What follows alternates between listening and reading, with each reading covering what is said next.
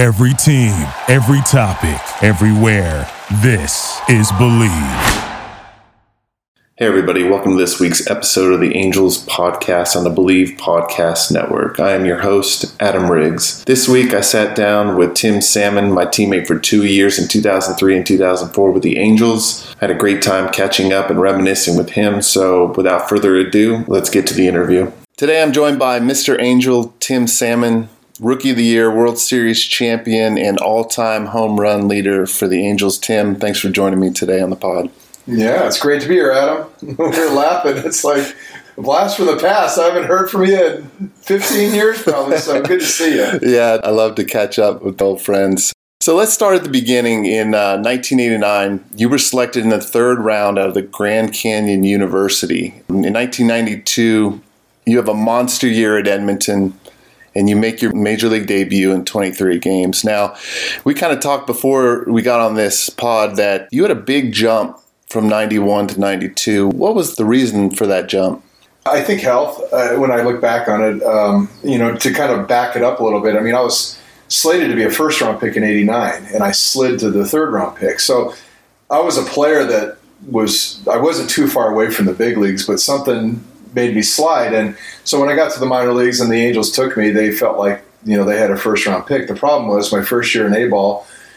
Halfway through the season, I got hit in the face with a fastball and broke my nose, so I missed that part of that year. So then, in the very next year, I went to Palm Springs in A ball, and I got hit again a month into the season and broke my jaw, so I missed that season. So my first two seasons in pro ball were derailed. So when you look at my numbers or you look at my baseball card, my real first year of playing a full season was Double A Midland, and you know I had I did some good things, but I had some areas I had to work on. Well, that was really my first full season to play minor league baseball, start to finish, and really develop.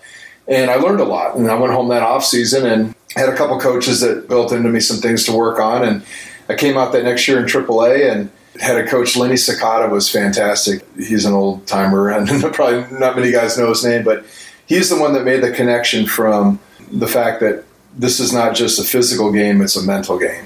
And that was really the key.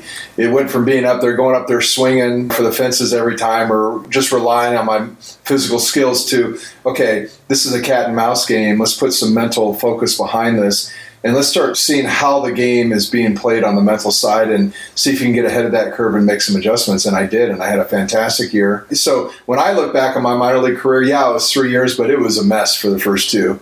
Uh, what I really see is the two full seasons in Double A and Triple A. I kind of count those as really my two years. Just looking at the stats you uh, I don't have them in front of me, but the biggest improvement I saw was uh, you walked a lot more. Your batting average rose in- incredibly. And every great player, there's always somebody in the beginning of their career that they run into, and you thank God that you did run into them because without them, you wouldn't be the player you are today. So that's that's really cool. Yeah, it was for me, and that it was learning how to hit the off speed pitch and you know the sliders the, the eliminator i mean yeah. pro ball learning how to hit the slider and i had a lenny was great at teaching me that and really it had to incorporate being patient at the plate and which came walks yep. and seeing more pitches and not just going up there bullheaded trying to get the head out every time and pull it. You know, it became more of a the cat and mouse and really scouting the pitcher and what he's trying to do and then, you know, playing the game of they pitch backwards with runners in scoring position and, you know, kind of anticipating and, you know, that was the mental side of it. But what it really did was it taught me how to hit the off speed pitch and then that was the game changer. When I could hit the off speed pitch,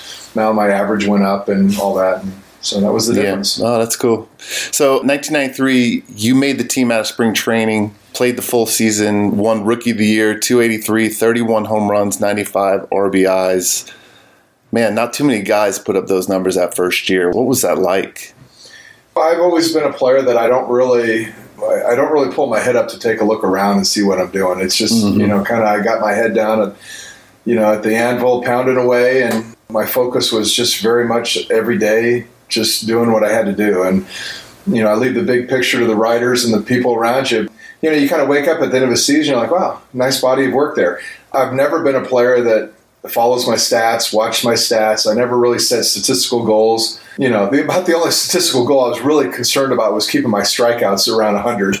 you know, back Yeah. then that was a big deal. Today Yeah. it's not such a big deal. No, back then it was. Yeah. And it was, you know, the walks and strikeouts kind of trying to match. I know I can hit home runs. I know I can hit for a good average. I mean, it's going to be what it is. It's just go up there and be focused on what you can control. Is that game, those four at bats, whatever pitches you see, be in control of that and execute the best you can. And where it is is where it's going to be. And maybe it's a simple minded approach, but my focus was never really too much further out ahead of me than than it needed to be. And just whatever the immediate task in hand was, that's where I was looking. Yeah, I mean, all the great ones are like that. They stay in the moment. It's like the four foot putt, right? I mean, it's a putt you should make, but if you start thinking about results, then you Yeah. can, I mean, it starts getting you off. Yeah. All right, so let's fast forward six years later. In 1999, the Angels are 70 and 92. They're last in the AL. They fire Terry Collins to bring Joe Maddon as the interim manager. In 2000, they hire Mike Scioscia, who assembles probably the best coaching staff ever. Ron Roenicke, Bud Black, Joe Maddon, Mickey Hatcher, and Alfredo Griffin. You guys immediately go to 82 and 80. And we kind of discussed it before this. That's a pretty good jump. Tell us what do you feel about that turnaround? Yeah, well, the organization from about 94 on went to a rebuild mode, and 95 came together really nicely, and we had the one game playoff against Seattle.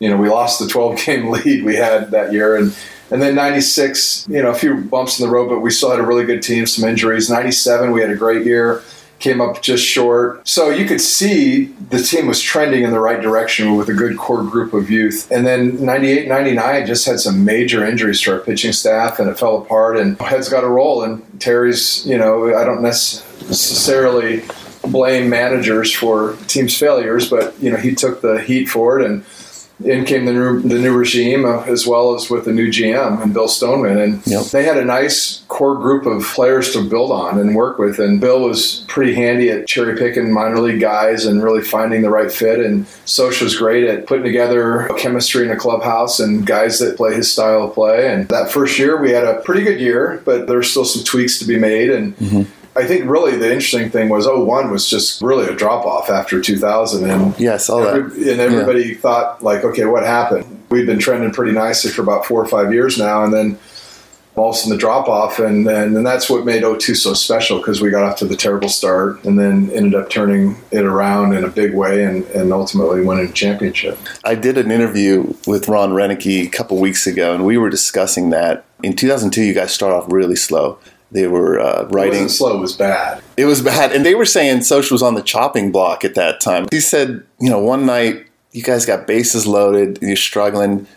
Eckstein's up, goes deep, hits a grand slam. And he said everybody just got fired up. Like a week later, he hits another grand slam. Yeah. And he said after that, you guys just kind of rolled and you guys had such a good bullpen. And you had a very smart offense that if you guys were tied later in the game or if you're sixth inning on, you knew the bullpen was going to hold them down. And you knew the offense was going to generate runs because you were so good at the fundamentals. You guys were very aggressive on the base pass, first to third, put a lot of pressure on the opposing teams. That was kind of his view. Would, would you? Yeah. Do you remember that? I mean, you I kind of remember it that way. Yeah, and I do recall some of those. I think Eck did hit a couple grand slams Mm-hmm. within a short period of time, and yeah, things did kind of turn around about that time. And I can recall meetings in the clubhouse, and I don't think Soch was the only one whose job was in jeopardy. I think it was possibly, you know, do we, re, you know, blow this whole thing up and rebuild? Because you had Yeah. some, you had some pieces you could probably trade or something. Yeah. But that being said, it, it, it was a blue collar mentality and in that clubhouse, and we had some kind of no name arms in the bullpen that Yeah. you know just stood up and had fantastic years, and it very much was. You know, we played nine innings hard. We played 27 outs, and we won a lot of games that year in the eighth and ninth inning. And um, and in some ways, it- you know, we had some good starting pitching. You know, Kevin Appier and Jarrod Washburn and Yep. Scott Schoeneweis. But there was many times where it was like just get them through five and get it to the bullpen. Yeah. And Yeah. um, that was different. I mean, today that wouldn't be so different. It's almost the, the way it's played now. But back then True. it was different. And, you know, I think that's where Soch, when you go back to just the uh, genius of a manager, I mean, he was really on that very front edge of that wave that we're seeing today, where, Yeah. you know, your starters go five and your bullpen picks it up. And, of course, you know, Soch had guys like Buddy Black, who's managing, and Joe Maddon, who's managing, you know, as, as his guys around him that Yeah. they really put together a game plan that I think you're seeing being demonstrated in the game today. Yeah. 2002, I was almost out of baseball. I called up Soch and I said, I need a job. I actually played Mexico in the summer league that year, which is, I mean, you're almost done when that happens, right? So, the off season, I, I call up Soch and I'm like, man, I can't get a job. And he said, okay, man, I got you. And my agent calls me the next day. He's like, you got a job with the Angels and you're going to big league camp. Man, I couldn't even get a job, let alone big league camp. But what was cool about that clubhouse was that early, early on, you and GA and Eckstein and Erstad, we had this meeting, and you guys are like, look, we go first to third, we hit behind runners, we get our bunts down. This is what we do. There wasn't a coach in the room, it was the players. I had never seen that in a big league spring training. I went to a bunch of big league spring trainings with different teams, and that was a much different core group of guys that they were high character guys that winning was first and foremost in that clubhouse. And uh, I tell you what, that was a special group of guys. Yeah, check your ego in at the door. I mean, it was a selfless team, and it showed. And it's really hard to do that nowadays, but it's so true that if you want to win as a team, everybody's got to be willing to pull pull their weight at whatever time is being asked. And you know, it, it might have been something. Now, I would never bunt. I mean, just because that wasn't a skill set No, that I had. nor, but- nor would you be asked bunt. no, no, that wasn't your no. job. And Yeah. actually, one time I was, but that was with Terry Collins. But uh, anyway, uh, but no, I, I was very much the kind of player with a runner on second base and nobody out. Yeah, I'd like to drive him in, but I'm going to drive him into right field. That worst case scenario, I'm getting him over. And I was, I love the hit and run. And I tell Joe, put it on. You know, to give Hmm. up in a bad and maybe have to swing in a bad pitch from time to time, that's fine. I mean, I because at the end of the day, you want to come back to a clubhouse that's celebrating. You know, and, True. and we all got that. And and again, kind of going back, you know, this is the core guys you're talking about, with the exception of Eckstein. Those guys were kind of there from about 94, 95 on. So Yeah. we had already kind of been playing together for four or five years, cutting our teeth, gotten to know each other. We'd kind of had some success, and then it fell off the cliff. And then, you know, we kind of bought into this new idea that Soch brought in that, you know, we're going to play team fundamental baseball. You know, we're going to do the little things. We're going to focus on all these things that you had mentioned that mm-hmm. we think help wins wins ball games. And it's if you go back to even 2000, we had four guys hit 30 home runs when we only won 82 games. Think about that. Yeah, four guys crazy. hit eight. We had four guys hit 30 home runs, and in that ballpark, that's like hitting 40. I mean, Yeah. that ballpark, the ball goes nowhere. Yeah, it does. So, you know, when you think about that, you know, what did home runs get you? Okay, barely over 500. So, um, Yeah, it's- you know, when Soch comes in and he says, "Hey, we're going to do things a little differently," yeah, you can buy into that. And all of a sudden, you're winning three to two ball games, two to one ball games, especially. You know, back in that time and frame, the A's were the team, and they had the 300 monster with Zito, Mulder, and Hudson Yep. you're not going to go out there and out slug those guys. You got to learn how to win a two to one ball game. You know, so Yeah. it's just like we're going to keep that team to maybe scoring one run. How do we score two? Bunt, Yeah. hit and run, get them over all those things. Yep. No, I agree. So in the World Series, you hit 346 with a 1.067 OPS. On that stage, what was the mindset? I, I know you were saying before, you just keep your head down, do your deal. You just basically treat it like, hey, that's just another game, and Yeah. I'm going to take care of my ABs or what? Yeah, well, you know, we're the wild card team, and you're, you're grinding from September 1st on. Yeah. I mean, it felt like we played playoff games. You were playoff mode for Thir- it. yeah, Yeah. We, were, we were in playoff mode for Yeah. 35 days. And Yeah. So once you get in that mode, it's it just the playoffs come along and it's like all right, just another game. Keep doing what we're doing. You know, the, cool. the, the the nerves and the anxiety and dealing with all the things that personally that you have to deal with to play in pressure situations. We had been doing that for 30 days, so it, it was nothing new. And by that point, we'd refined that ability to play in that kind of pressure. As far as me personally, like was I hot? I went into the first series. We played the Yankees. And I think I just did so so. I think I had one night I had a home run or two or, or something like that. But the Minnesota series, I kind of got shut down. I mean, I didn't do really much in anything in that mm-hmm. Minnesota series. So was I hot going to the World Series? No. But that's the way baseball is. I mean, you know, I always see when a guy's struggling one week, I say, hey, I'll check in with you next week and see where we're at. Because when you're playing the game, you feel like you feel like a week of struggling seems like a month. Yeah. To the outside world, it's like it's been five days. We'll check in in ten, you know, ten days and see Yeah. where you're at, and Yeah. everything changes, and that's the way baseball is. A week later, I'm hitting. Konerko said the same thing yesterday. He's like, man, I didn't realize how long the season really was. And I would start off a bad month and I thinking, man, this season's over. I'm done. But you kind of need that outside voice, like you're saying, that say your hitting coach. It's like, look, dude, you got you're gonna have a great year. You got five more months to go. But but as a hitter, and you're the one going through that, it's an eternity. Yeah, you Yeah. go through two cities not hitting the bat well. You feel like you're swinging it. You feel like you're never going to hit again. and then you go home a homestand and you get hot and you forget. Yeah. Just a week ago you weren't hitting. Yeah, yeah, exactly. So 2004, that was a pretty cool year. We For we, who? For, no, not for you. I, as a team, that's true. As That a team, there was nothing cool about 2004 no, not for me. you. But I mean, as a team, that was that was pretty cool. We come back from two games with what with like a week left with it with the A's. You, I wasn't even. Let me see. you were playing in 2004. 2004. I was not there. So so my 2004 went down like this. From 2000 on, my knee was bone on bone and Uh-huh. grinding. My shoulder was had three torn rotator cuffs.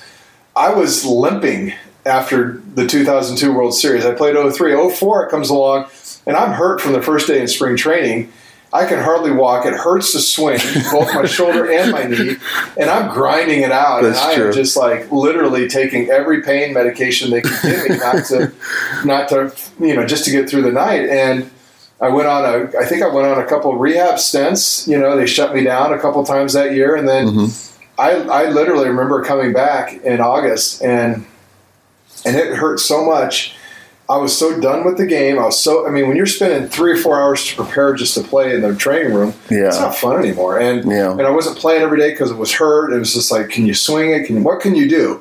You get tired. I was like, I'm done. And But I never saw that out of you. Like Well, we would spend. The, I mean, I spent time with you. I, I never. You never expressed that verbally, though. No, like to, at least to us. office. Oh, okay. Ned Okay. Bergert, our trainer, heard it. But Yeah. everybody knew. I mean, I was literally running on fumes, and Mm-hmm. it really came down to Troy Glosser on the DL at the end. Remember, and then he came back. We were in Boston. He came back like I think it was like August 27th or something like that. It was somewhere right at the end of August. Mm-hmm. And I knew they were going to have to make a move. And I went and I told Soch, I said, when he's ready to come off, I said, I'm your guy. I said, I'm done.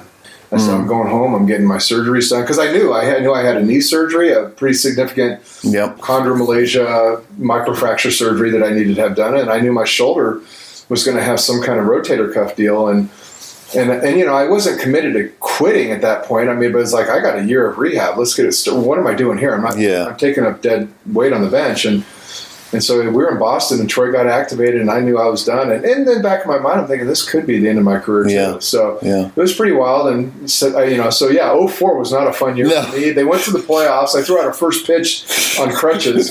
Um, and it was an exciting year. I mean, obviously they didn't get as far as they wanted. Then No. I was gone the whole year. I wasn't even around the team. I was rehabbing here in Arizona. So Mm-hmm. there was a gap there where you might have some better memories than me. So I left in 2005, and I didn't realize you came back in 2016, Six. 2006. Sorry, as a non-roster invitee. Like you don't see that a lot. Yeah. So 18, 16 months of rehab, 18 months of rehab between two surgeries. And I actually, for the first time, I saw light at the end of the tunnel. And I, you know, I, okay, here's the nuts and bolts. I was under contract. They're paying me. So I'm going to work every day in the rehab, you know, the rehab facility mm-hmm. going, well, this is my job. Treat it like a job. And I rehabbed every day, you know, four hours a day, whatever it was. And at the end, you know, coming into the winter, I was like, you know what? I actually feel pretty good. You know, I mean, my knee felt pretty good. My shoulder felt pretty good. And everybody's like, well, just go to camp as a non roster. You know, two weeks into it, we'll retire you in an Angel uniform. And that, I was kind of thinking that, but all along, I mean, wow, I'm out hitting going, huh, this could be a little different, you know? And, mm-hmm. and so I went in as a non roster, and it was the first year of the World Baseball Classic. Yeah. And so all all those guys, those Latin players were gone doing that. Well, what did it? What, what- what's the one thing for a guy trying to make the club that you need in spring training? opportunity. You need opportunities and at bats, and I had a ton of them. Yeah. If it wasn't for the World Baseball Classic, I wouldn't have got those at bats. But they're playing me, and then Garrett Anderson got hurt in spring training, and all of a sudden the conversation goes, "Fish is uh, looking pretty good. He's swinging it. Are you sure you want to retire?" And I was like, well, hold on, let me go back home and talk to my family. Yeah. Because in 05, I was in the Little League board. I was coaching Little League that summer with my kids. I'd kind of turned the switch a little bit to Uh-huh. retirement. And, you know, I came back and I said, hey, what do you guys think of one more year? I, I went on I went out on such a bad note in 04. I, I said, if I could come back and just go out on my terms, Mm-hmm. I'll do it. And so 06 rolls around and all the Latin players are gone playing the World League, and you know we got a couple injuries, and hey, Tim Salmon makes it as the 25th guy, and I actually was in the lineup. I was sitting third in the lineup for the first two three weeks of the season until Garrett Anderson got back, and I hit six home runs right off the bat. You know that first month or whatever, first month and a half, and but I knew. I mean, you ready to sudden, renegotiate a new contract? No, no. But I could tell. I, I could tell I was breaking down already too. Oh, I mean, really? I, you know, the grind. I mean, everyday grind with the injuries I had. Mm-hmm. I'm good once every three or four days, maybe once a week. But I, I went hard for about a month, and and then those guys came back and they started playing, and then I just basically fell into a bench role, and I only faced lefties the rest of the year, and Mm-hmm. you know, played here and there, and so. But did you you enjoyed I it? enjoyed huh? it You I went out on enjoyed my it. own terms, and, Yeah. I got to. You know, there there is something to say when you're a veteran guy and you don't have to play every day, like those day games after night games, and I knew I wasn't in there. It's Yeah. like that's nice. Yeah. Oh yeah. So there were some there were some things I enjoyed, and I got to enjoy you know the cities for the last time through, and kind of do some things that I wouldn't have normally done as an everyday player. Yeah, yeah. You know, a lot of guys like me, like you don't know when your last year is, so you you're, you can't like you could smell the roses, right? Like you could be Yeah. like, hey, look, I know what this was like, and maybe I would have done this or this or this. But you had that opportunity, right? And go to Yeah. different cities, see different things, and Yeah. kind of do the farewell Yeah. tour. That and I gotta tell cool. you, I had a talk with Eddie Perez, Eduardo Perez. Uh, he was with Seattle, Mhm. and I think at the time I had nine home runs, and he had like seven or eight. And I'm he, and I'm like, yeah, this is my last year. He goes, what are you talking about? He goes, I've been doing what you're doing for the last five years. You could do this another five years. A left-handed hitting specialist with ten bombs? Are you kidding me? And I'm like. Yeah, that's not enough to keep me around. I'm going home. I got four kids at home. yeah, yeah, Now I kind of wish I might have stuck around a year or two. Yeah. It would have been fun, but yeah. I miss know. it now. So you retire October first, two thousand six. Last game against the A's. Know? What was that day like? Was that a was that a difficult day? Bittersweet? It was, it? weird. It was it was a weird day driving, going okay. This is my last day because I'd already made the announcement like the day Yeah, before or yeah. something. So it was weird, and I knew I was going to be in the lineup. You know, I had nine home runs, and if I would have hit my tenth home run, that would have given me three 300, yes, So I was yeah. one away, and so there's a little bit of that. Everyone wants to see me get three hundred home runs, and and uh, but you're kind of you know you know what it's like with team out of contention the last day of the season. Everybody's just kind of like bags are packed. Yeah, This is play cars quick game, running. Get out of here. Yeah. I mean, yeah. so there, you know, I'm dealing with that on one side, Mhm. and then on the other side, it's like I'm trying to take it in, but everybody's not really trying to take it in. Everybody's trying to get out of there, you know. And, Yeah. and then the game happens, and you know, and I'm mixed between: do I try to hit a home run, which I never do, or do you just go up there and finish the? You know, I remember I walked my first at bat, and everybody's booing, and I'm like, "What? I'm playing the game." And it's like I don't think they're booing you. They're they booing the pitcher. me. They're yeah. booing the pitcher. But Yeah. my point was, I was fine with that. I'm playing the game the way I always played it. You know. Yeah. But then it, but it makes you think. It's like, no, people want to see a home run, so go up there and try to hit a home run, and yeah. it just, it was like, it was so bizarre. It was That like is a out of body experience, and then being in the clubhouse and going, well, this is the last time I'll unpack this locker, you know. And so That's it was weird. What do you miss most about the game? You know, I miss most about the game being able to execute something I've worked really hard in doing on a stage, whether it's getting a base hit in a clutch situation or hitting a home run and, and you know whatever. When I watch and I do the TV now for the Angels and I'm upstairs, I'm in the press box and I see a guy hit a game-winning hit or a home run and you're like, and the crowd goes crazy and you're like, that's a cool moment. Yeah. And I got to remind myself, I had a lot of those cool moments, but I'd like to experience that again. It, there's Yeah. nothing in life you'll get to do that you get to experience that again. If you think about it, I mean, there's, Yeah. you know, I coach high school kids, and maybe the cool moment is when you see the light bulb go off for a kid. You know, Mhm. something you've been teaching. Mhm. But to actually go out there and you know, I could go play golf every day and hit a, a, a monster drive. It's like cool. Three friends saw it. You know, it's Yeah, like, you know, true? you don't share that with anybody. I mean, Yeah. going out there and you know, executing, you know, hitting a great pitch for a home run and and having the crowd go crazy or because it, you know it meant something. That you'll never replace that, and that's probably what I miss. Yeah.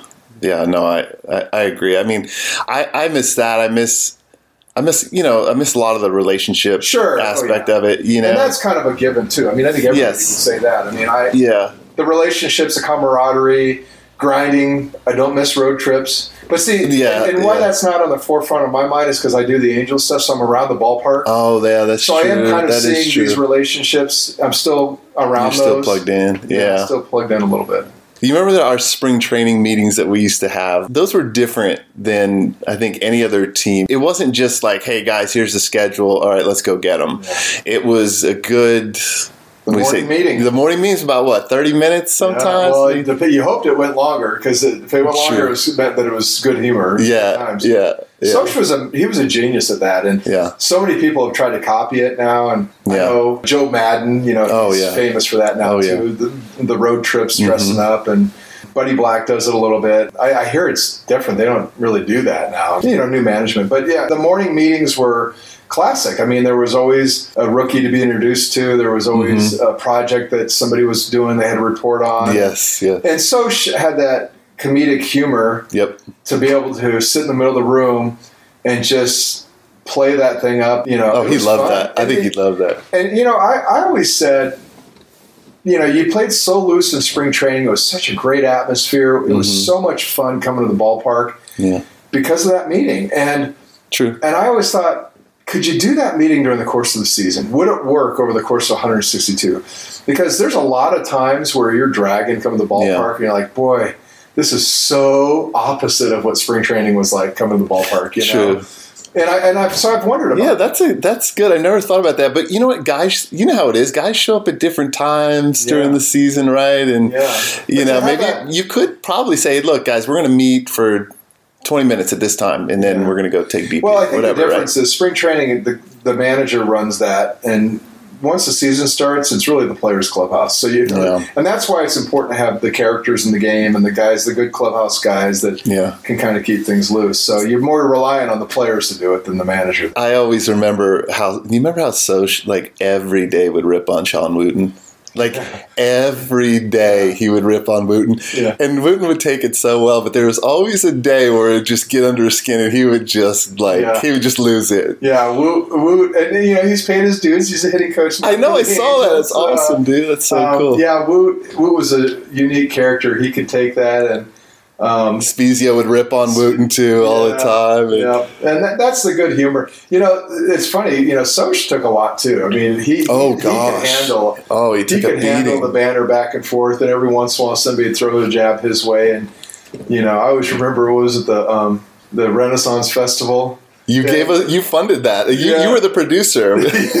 Was that the best video of all time? Yeah, going out there and having the, the big fat guy on the horse wearing a Scioscia jersey. That was amazing. Yeah. That was amazing. Uh, hey, do you remember the Blue Angels video? yeah, I do. I do remember that. Yeah. Tell us about that video. I don't Well, think the many video people you know saw about that the video. real video, but no, no, they spliced it. I, I, saw know, them I know, I know. Yeah. So the real video after the World Series, I got to fly with the Blue Angels, which was a lifetime experience. But like with anything, you get up there, us mere mortals. I mean, you get up there and you, you end up throwing up a few times. Yeah. And uh, and so uh, my my highlight video of that had me throwing up towards the end of the ride, and of course Diego Lopez. Yes. He took Uh, the he took the video and spliced it into the, the Top Gun video. Oh, the Top Gun! You were oh, music and they showed you. You were Yeah. like money talking, and they're like, "That's not the real That's not video." the way it went, Yeah. spliced it on my throwing up, and, Oh, and anyway, was- I still have that. It's it's pretty funny, but Oh, yeah. you have it? yeah, Oh, yeah, that's it's pretty cool. You know, some of my other favorite memories of that year were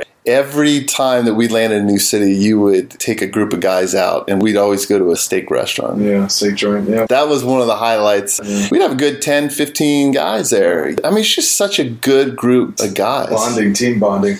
I always yeah, look forward to that. It was yeah, it was. You know, that came back in the mid '90s. We had a guy named Dave Hollins, and we had some old school guys, and they dragged myself and some other rookies out and took us out to dinner, and you know, and we became a regular thing. And what you really find is that you, you build a lot of that camaraderie outside the clubhouse too, and, and it Yeah. carries over. And it was just something. It was just a natural thing to carry over for me. And going in the in the cities, I wasn't a guy that was going to go to the nightclubs or going out looking for the party scene, but I wanted to be able to relate with my teammates and connect and offer these opportunities. Not everybody came, but it was special. I, I mean, I look back on that. I mean, those are good opportunities for us to bond. And I think as a veteran, that's kind of your role. Well, to us, it meant a lot. One other memory I have is we would go over the video of the bullpen and the starting pitcher that night before anybody else was there. You were usually there pretty early. Because I'm rehabbing something. Yeah, that's true. get on the train. That's early. true. I remember we were watching video of the Mariners and everybody in that bullpen that came in. There was like six or seven of them that we reviewed, and every single guy came in throwing 92 to 96. Mm-hmm. And we were just commenting how every single guy had this power arm. And you said, Wait, I want to show you something. You went to Diego and you asked him and came back with this big brick called a VHS tape. and, uh, I'm you, surprised they had a machine to run it. yeah, I know. you pop that thing in and you were showing me a bats from gosh i don't know even know what year it is. Probably your rookie year second year whatever it was and guys were throwing 85 to 88 89 and uh, guys were thumbers back then. The bullpen yeah. was all thumbers. Everybody's real curveball, thin. Yeah curveball yeah. specialists slider changeups hit the corners but they weren't going to blow you away. But that was a different era. You know all those guys we're talking about that were like that in the bullpen they used to be able to throw a good fastball, but guess what? Back in the day, you'd spend five, six years in the minor leagues, so you, yeah. waste all those good fastballs in A and Double A, That's and true. you learn to throw your off speed by the time you get to the big leagues. And nowadays, these kids are you know they're coming in blowing heat Is you know they're throwing as hard as they can. Mm-hmm. And they don't know when their last day. You know, it might be tomorrow, or it might be. You know, they don't know how much tread they're going to have on that tire they don't know what their career is going to look like. The guys that we're talking about back in the day had careers. I mean, they oh, were oh, yeah. bullpen specialists for five, six, seven years. And so they knew how to manage their arms and how to pitch and get outs without having to blow it out. And that's why you're seeing the difference today. And even, like you say, with the Mariners back then, that was the start of what we're seeing today. You know, guys just coming in, to the specialist and airing it out. And I understand why these kids want to light up the radar guns because it gets some notice. But what you what you don't understand is on the flip side of it, yeah, they're going to blow you out for two years, and when you're done, kick you to the curb, bring in the next guy. You know, the guy that wants a career, that wants to play in the big leagues, hey, take a few MPHs off that, you know, mm-hmm. fastball and learn to throw your other pitches and learn to command. A 90 mile an hour fastball that's located is so much better than a 95 mile an hour fastball right down the middle. Wouldn't you agree? I agree. Yeah, and, and so you can learn to pitch at 90 to 92 if you can throw your other stuff for strikes. And that's totally what's missing from the game today is that that's why guys get hammered. I mean, guys throwing 98 getting hammered, and you're going, 98 in my day? yeah. Never got hammered. Oh, no. Strike zone's different too. They have to throw over the shoebox we got the corners back then. The pitchers yeah. got the corners back when we played, and they don't get. You think of that was because QuesTec? The Angels had QuesTec early on. They had it, and you could say, "Oh, that's outside," but the umpire was calling a strike. Nowadays, these umpires are graded in such a way they are so good they do not call outside that box. And you watch all day long, you see balls in the corner, you're like, holy cow, I got them for a home run back when I played. I mean, you, know, yeah, you have to cover true. six inches with John Hirschbeck. There was certain umpires you knew that were pitchers umpires. Eric, yeah, like Eric Gregg and Eric Gregg, guys yeah. like that. It was like so. I watch our, I watch these kids hit today, and I go, I would be a dead pull hitter too if I knew I did not have to worry about anything off the corner of the plate. That's because true. I could pull everything, uh, you know, on that. And different guys had different strikes, then, right? Like Maddux and Glavine, they didn't have to throw it over the plate ever. They did. Yeah, they never did. It was like a name game up there, you totally. know? What's on the back of your jersey. And, yeah. and that's where the game has changed. And I think it's better. I would love to play today because I had a good eye. I knew what a strike was. And you're seeing these guys taking balls just off the corner and you know they're bitching and moaning and complaining. I'm like, yeah, roll it back ten years, pal. That's like right down the middle of some umpires, you know. Yeah. But again, it's just the era. Everybody's got to change. They got to deal with a higher strike zone now, and and I true. even mentioned this to you. When you see a guy throwing 96, 97 today, he was probably throwing 93 in our day. That's how I, I didn't know that. I, yeah. I, I, equate it that way. I mean, and they, it's just technology is, is proven out. I mean, the guns were slower back in our day because the way the technology was. Now they catch it right off the fingertips. And so it helps me gauge hitters too you know, when you're seeing everybody turn around a 95 mile an hour fastball, and I go, back in the day, Percival threw 95, and Roger Clemens threw 95, and Randy Johnson threw 95, and they were unhittable. Yeah. How is 95 so hittable today? Because it's not really 95. It's yeah, more like that, that makes sense. You played 14 years with the Angels, one team your whole career. I told you before this, I was talking to Konerko. He played 16 years with the White Sox. He had multiple chances to sign with different teams, as did you. Is that something that you're most proud of? Is yeah. being with the Angels for that long? Yeah, I had one opportunity, and that was my last contract I signed. It was the winter of 2000, and my thought was, okay, this would be my last opportunity to jump ship and maybe come back home to Arizona and play. And Arizona was going places then. yeah. won the World Series in 01. And I thought about it. I thought long and hard about it, and at the end of the day, I ended up re-signing. And I, I got to tell you, it's the best thing I ever did was re-signing because your career is over in a blip. I've been out of the game almost as long as I played the game. That's when you start really looking back. You got to kind of have people remind you that you played. Yeah, you know, yeah, you, yeah. You start getting out of the game a long time.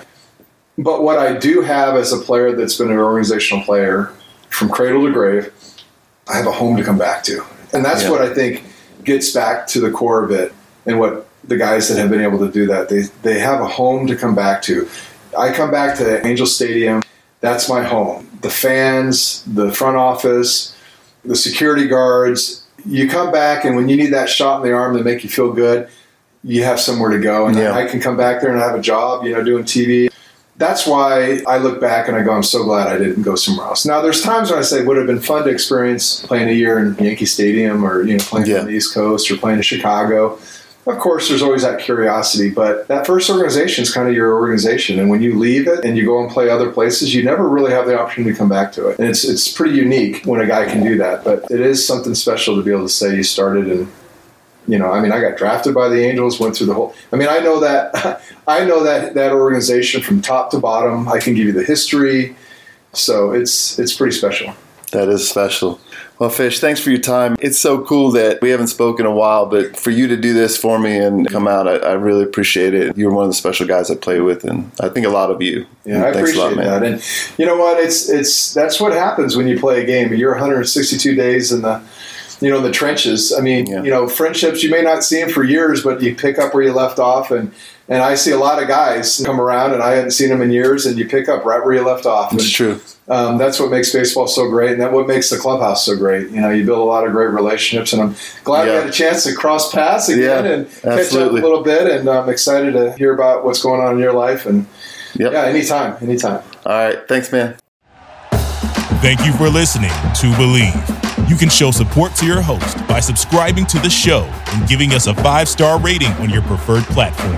Check us out at Bleav.com and search for B L E A V on YouTube.